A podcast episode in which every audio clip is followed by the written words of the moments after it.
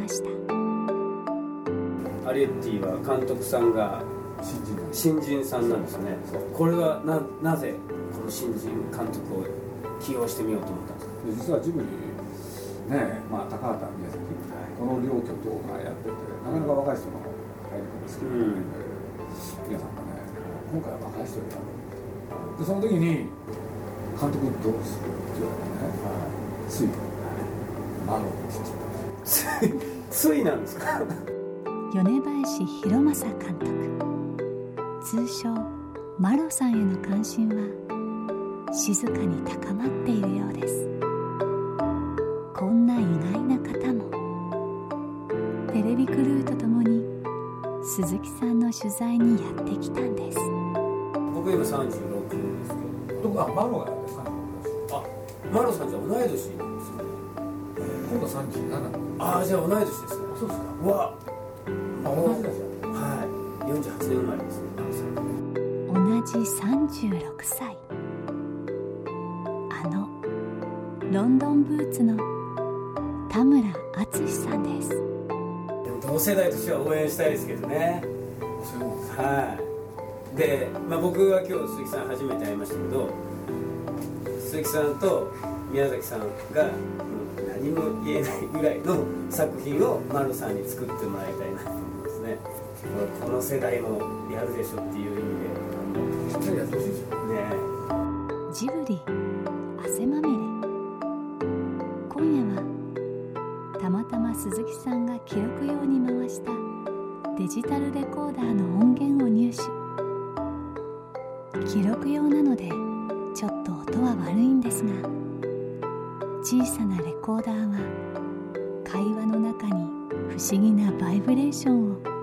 していたんです。だ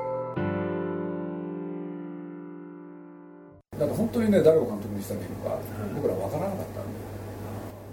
でも鈴木さんの中でポロッと名前が出てくるってことはこのマロさんのずっと入ってきてジブリに入ってきてからの積み重ねがどっかにこう心の中にあったから出てきたんじゃないですかなんか。もう喋ってもなかっええた本当に。じゃあどういう人間かもあんまり分かんなかっ分かんないけれどなんとなく噂で聞こえてるでしょ、たうん。そして一つ。あの絵なんだ。あのポニョで言うとねあの魚に乗って、うん。ね、ポニョがやってくるはいはいあはい。れ宮崎にとってはすごい大事なシーン、うん。それをねいとも簡単にやってるわけだから、ああの絵を描いた人なんですか？こう波の魚に乗ってくるとこですか？えそれと二つ目はねえはい。みんなの評判がいいんですよ。周りのスタッフからの特に人徳があるうん。これ大事な要素なんですよ。あいつがやるんじゃ手伝うかっていうね、そういう人もいるので、うん。その2つは知ってたんですよねは。い。それと3つ目がね、うん。まあ僕の部屋がねはい。このスタジオの3階にあって、うん。そこに屋上庭園があるんですよ。はい。で僕のとこから窓があってねうん。外が見える、うん。そしたらねある時期窓がね毎日お昼になるはい。と女の子と手をつない。で昼ご飯食いに来てお弁当。そそこにですか？はい。しかも毎日。会社の中で手がつなぎ合わせてね。そうイチャイチャしてるとこが見えるわけですか？でね割り火出ない。僕と目が。へえ。毎日見てたでしょ。はい。気になる。んですよ頭に残っちゃってたの。あー印象に残ったんですねやっぱり。それですね。へえ。そこを決めてですか？だってこういうのって宝くじだうーんもんいいか悪いかでしょ？は50%の確率ですよい。でもジブリとしてはその そのまあ誰がやってもってことではないと思うんですよね。やっぱり監督さんって選ばれた人しかなれないと思うんで、はい。で監督業をこう今初めてやり始めてそのお二人からこうサポートみたいなのがあるんですか？マロさんは聞いてきたりするんですか？映画を作る時の、まあ順番っていうのがあってね。そういうことで言うと宮崎ね、何しろ最初なんだからって。言って、要するに監督って言ったってね全てを任せるわけにいかないと。うん。でまあ2つねうん。宮崎は彼にプレゼントしてますよ1つシナリオは宮崎にうん。が2つ目。まあアニメーションって実はセットを作るわけじゃないでしょ、うん。そのセットを作る代わりにその例えばさっき言った、えーお家人間不足、うん。それから床下の部屋。それからその大きなお屋敷なんでその庭はどうなってるか。その主要な絵の元をね、うん。皆さん書いてくれへえ。これをあげるから、うん。ねやりなさい。ここから膨らましなさいそう。でまあこれは大きかったですけどね。そのジブリとして若手育成っていうのはどうなんですか？もういっぱいやっぱり入ってきてますよね。うまくいってないですよね。言ってないですか？いや僕これはね若い人に責任があるんじゃなくて、はいあのじじいたちに責任があります。ねということはあのね若手の育成ってね。そう。若手の育成ってねなんつったらいいかな。いろんな会社でもそうだと思うんだけどあの優秀な人ってねはい。人を教えるの下手ですよああ自分ができちゃうから。だからね、はい。皆さんもいないから言っちゃうけれど、ねえ教えるの好きですよ。はいはい。でも教え方がうん。書いてやら書けるなるほど。それは宮崎さんだから書けるんですよってことですね。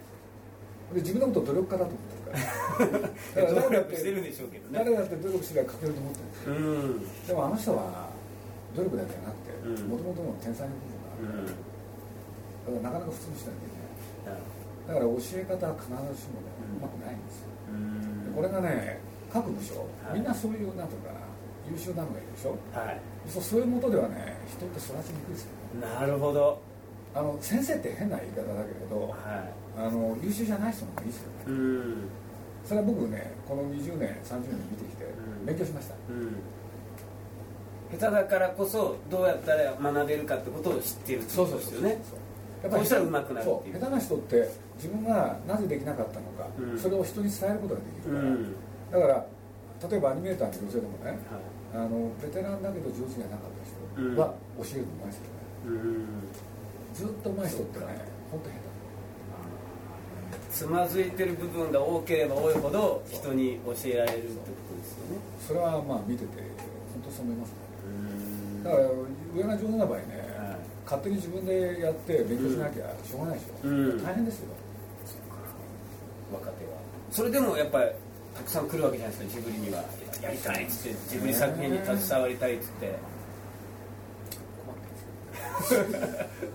でもその中から出てきたマロさんっていうのは、まあそうですね、はやっぱり取っとくんですね。い、えー。ジブリの中でもこう新人監督さんとして今後のジブリを支えていく方になる可能性があるということですね。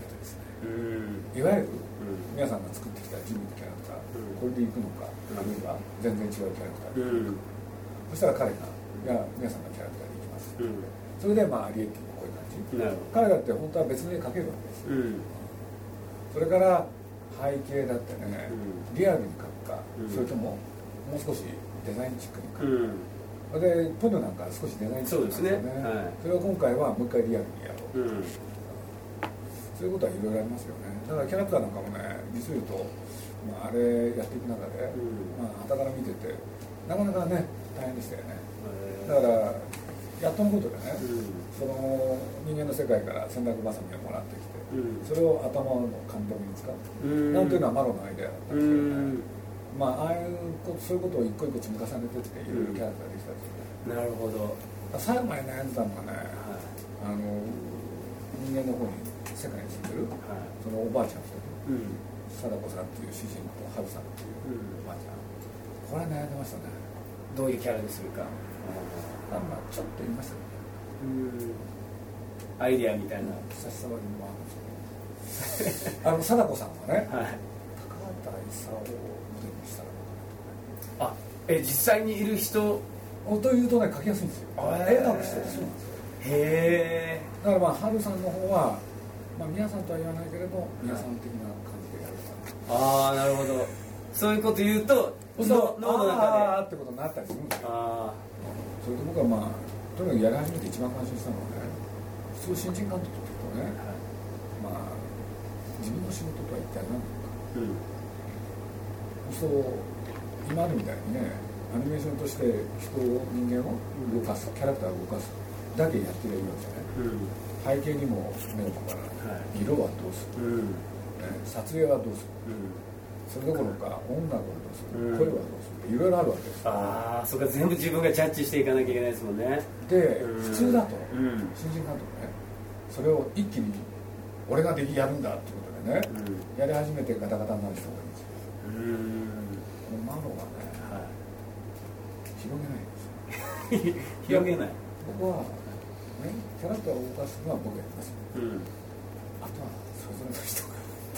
ああじゃあ声優さん選ぶのはじゃあ任せますよとかってことですか？もうそれは自分でそれはタッチしますよ、はい。でも大きく言って許容範囲なら、うん。うんいいです。なるほど。全権を握んないってことですね。は俺で相変わらずね、うん。元のアニメーター、うん。その画像を崩さない。あうん。俺は他の余計なことをあんまりやろうとしない。当然ねはあの背景を描く人いるわけです。いうん。でそのキャラクターと合わせる、うん。そのキャラクターの色どうするかとか、うん。やんなきゃいけないですよ、うん。だけれど背景そのものだってねこれでいいかどうかって監督の、ね、指示を合わなきゃいけない、うん。そう。それはそちらでやってもらった方があで最終的にはね、あはい。その背景の上にキャラクターを乗せて、うん。そして動かして、うん。であの撮影上の加工もやる、それをラッシュっていう形でチェックするわけですよ、はいそうここが一番ポイントなんですよね、うん。大事です、うん。最終画面これでいいかどうかだから、はい。でいろいろやってたらね あのマモが来てね、はい。そのラッシュなんですか？はいなんつったらあれは見な ええわすごいんですよ。その感覚っていうのはもそんな暇があるんだったら俺は絵描いてうみなるほど。もっとそう。で動かす真面目にやるからだかうん。らついこの間ねこれ去年あったことなんだけれど、ついこの間皆さんと話しててね、はなんとなくマロの話今のほとんど知らなかったけどしたんですよ、はい。それで今のエピソード話したんですよ。うん。いやマロがねラッシュ見たくないって言い出した時は僕驚いたんですね。つったら、はい。皆さんがそれは俺もすごく分かええる俺も見たくない。そうなんですか？俺だって絵の方やっていて。あそれは誰か見てくれるならね、はい。そっちでやってほしいんだよ。あだからそれはうん。すごくね好意的にねそれはマロがすごい、だからだって去年の暮れもねはい。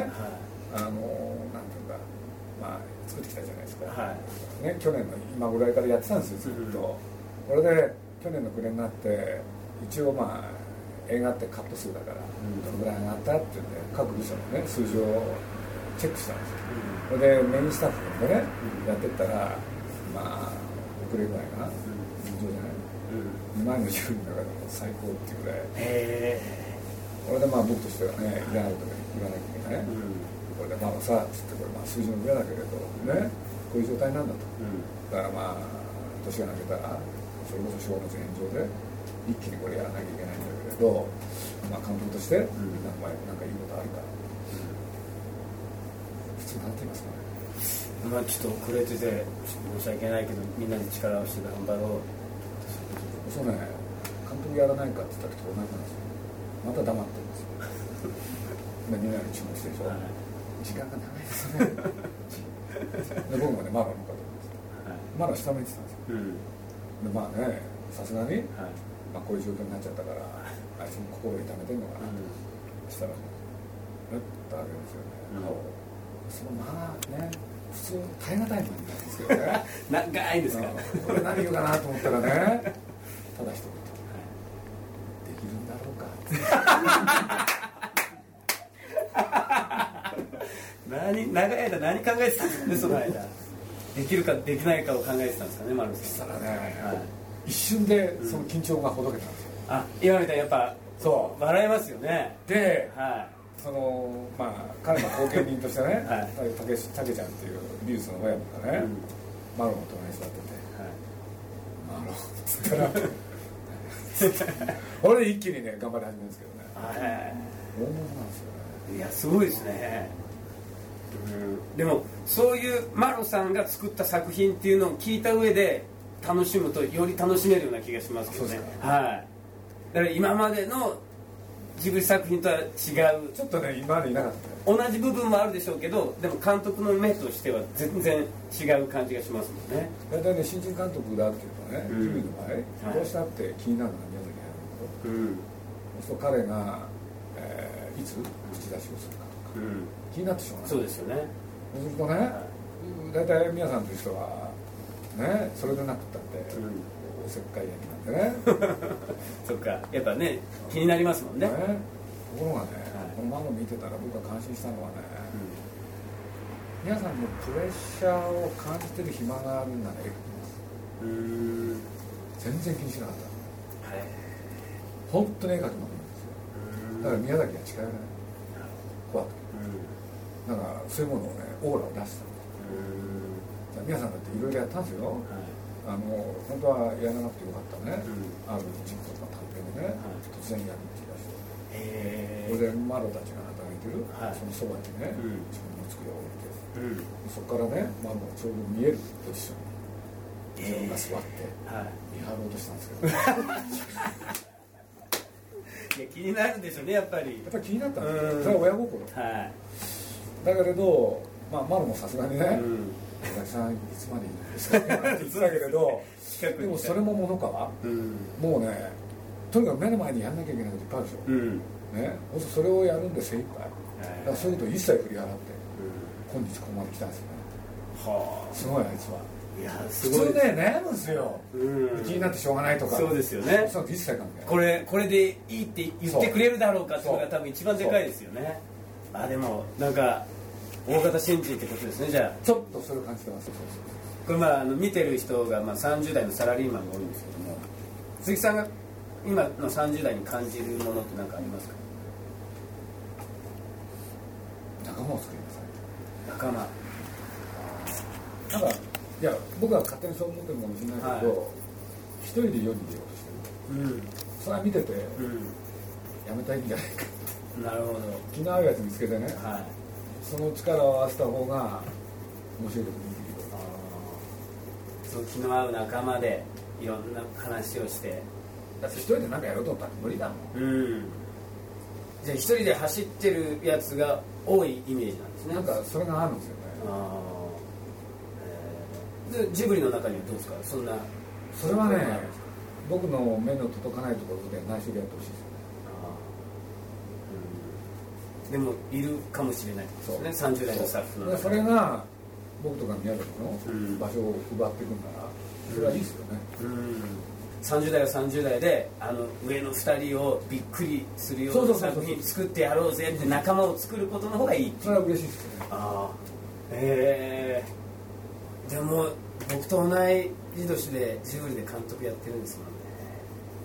宮崎駿が「カリオストロ」を作ったのは38年ですへえで映画監督だとね40代に代表作を残す人多いですよね。うん黒沢ね七人の侍だって40代だし黒沢そのなんか30代になんか蓄積したものが40代で花開くってことがあるんですっていう気はしますけどね。だって宮崎駿なんてねか、はい。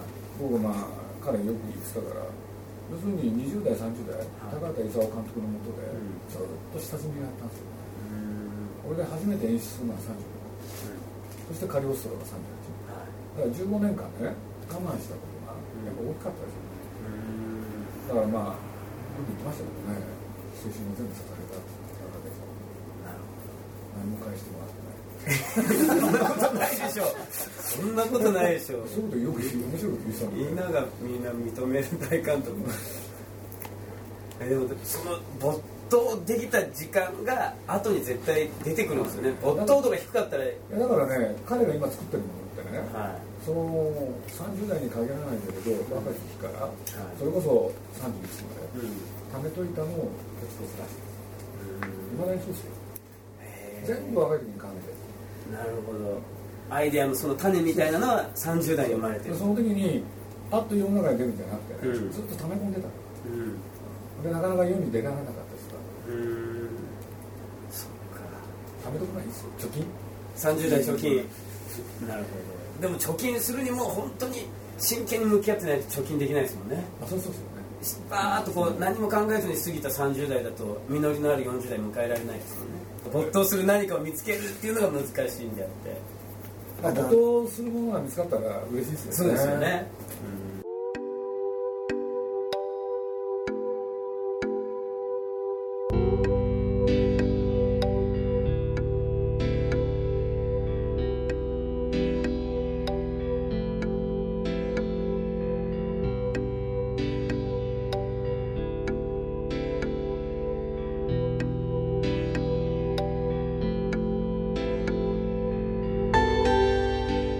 鈴木敏夫のジブリ汗まみれ。今夜の出演はスタジオジブリ鈴木敏夫。そして田村淳さんでした。今度その監督さんを育てる一方鈴木さんと同じ立場の人も育てていかないといけないですよね。そうですよね。鈴木さんと同じ仕事ができる人をジブリの中に作んないといけない。ですよねでもこれもまた鈴木さんができる分教えるのが難しいんじゃないですか。だからね同じ仕事の結局ね、まあ、例えば僕だったら宮さんとしてと相性が良かった。うん。だからそれで言うとマロと相性のいい人うん。それが出てくるといいなと思ってますけどね。そっか。それは丸さん自身が探さなきゃいけない部分でもある。でもあるんですよ。あだからまあそういう出会いってどっかにあるから。ーうん。やっぱり一人で全部やろうと思っても無理なんでうん僕でも上司の前でイチャつく感覚ってえそこの感覚ですよね。僕だったら上司に彼女と手つないでるとこ見られたらまず手離しますし頭の一つ二つ書きますもんそれなし人の目意識しない。えー。そこですよね魅力なのその姿勢はいまだに一貫してる。俺は俺のやりたいよ いやそんだけ意志の強い人がそのだから下からも慕われるしね、はい。先輩からも可愛がられるしね、うん。だって普通で言ったら大変なんですよ、ん。だって彼より先輩がいっぱいいますかそっか。そうですよね。らで普通でやってくっつったらなんだよ。さうん。年功序列だけでいくと。それをね彼はストーリーボードを自分で書いてうん。みんなを納得させますから、はい。マロさんの監督デビューは淳さんにも素敵な刺激になったみたいです。ささやかだけれどワクワクする風がアリエッティから吹いてくる。風は全国へ。7月1日東京で試写会をスタート。マロ監督はアリエッティと一緒に全国を巡る列島縦断。仮暮らしのアリエッティ大ヒット祈願の旅に出発するそうです。いやでもなんかあの何故ジブリがこんだけたくさんの魅力のある作品を生み出せるのかっていうのが、まあ、僕がもう見てる側だけだったんでこう出されるものを見るっていう側でしたけど今今日話してすごく分かりました。そうですか。人やっぱ人間が作ってるものはね魅力的な人間が作ってるからやっぱ出るんでしょうね。そうです。いや楽しみですね。丸さんの作品。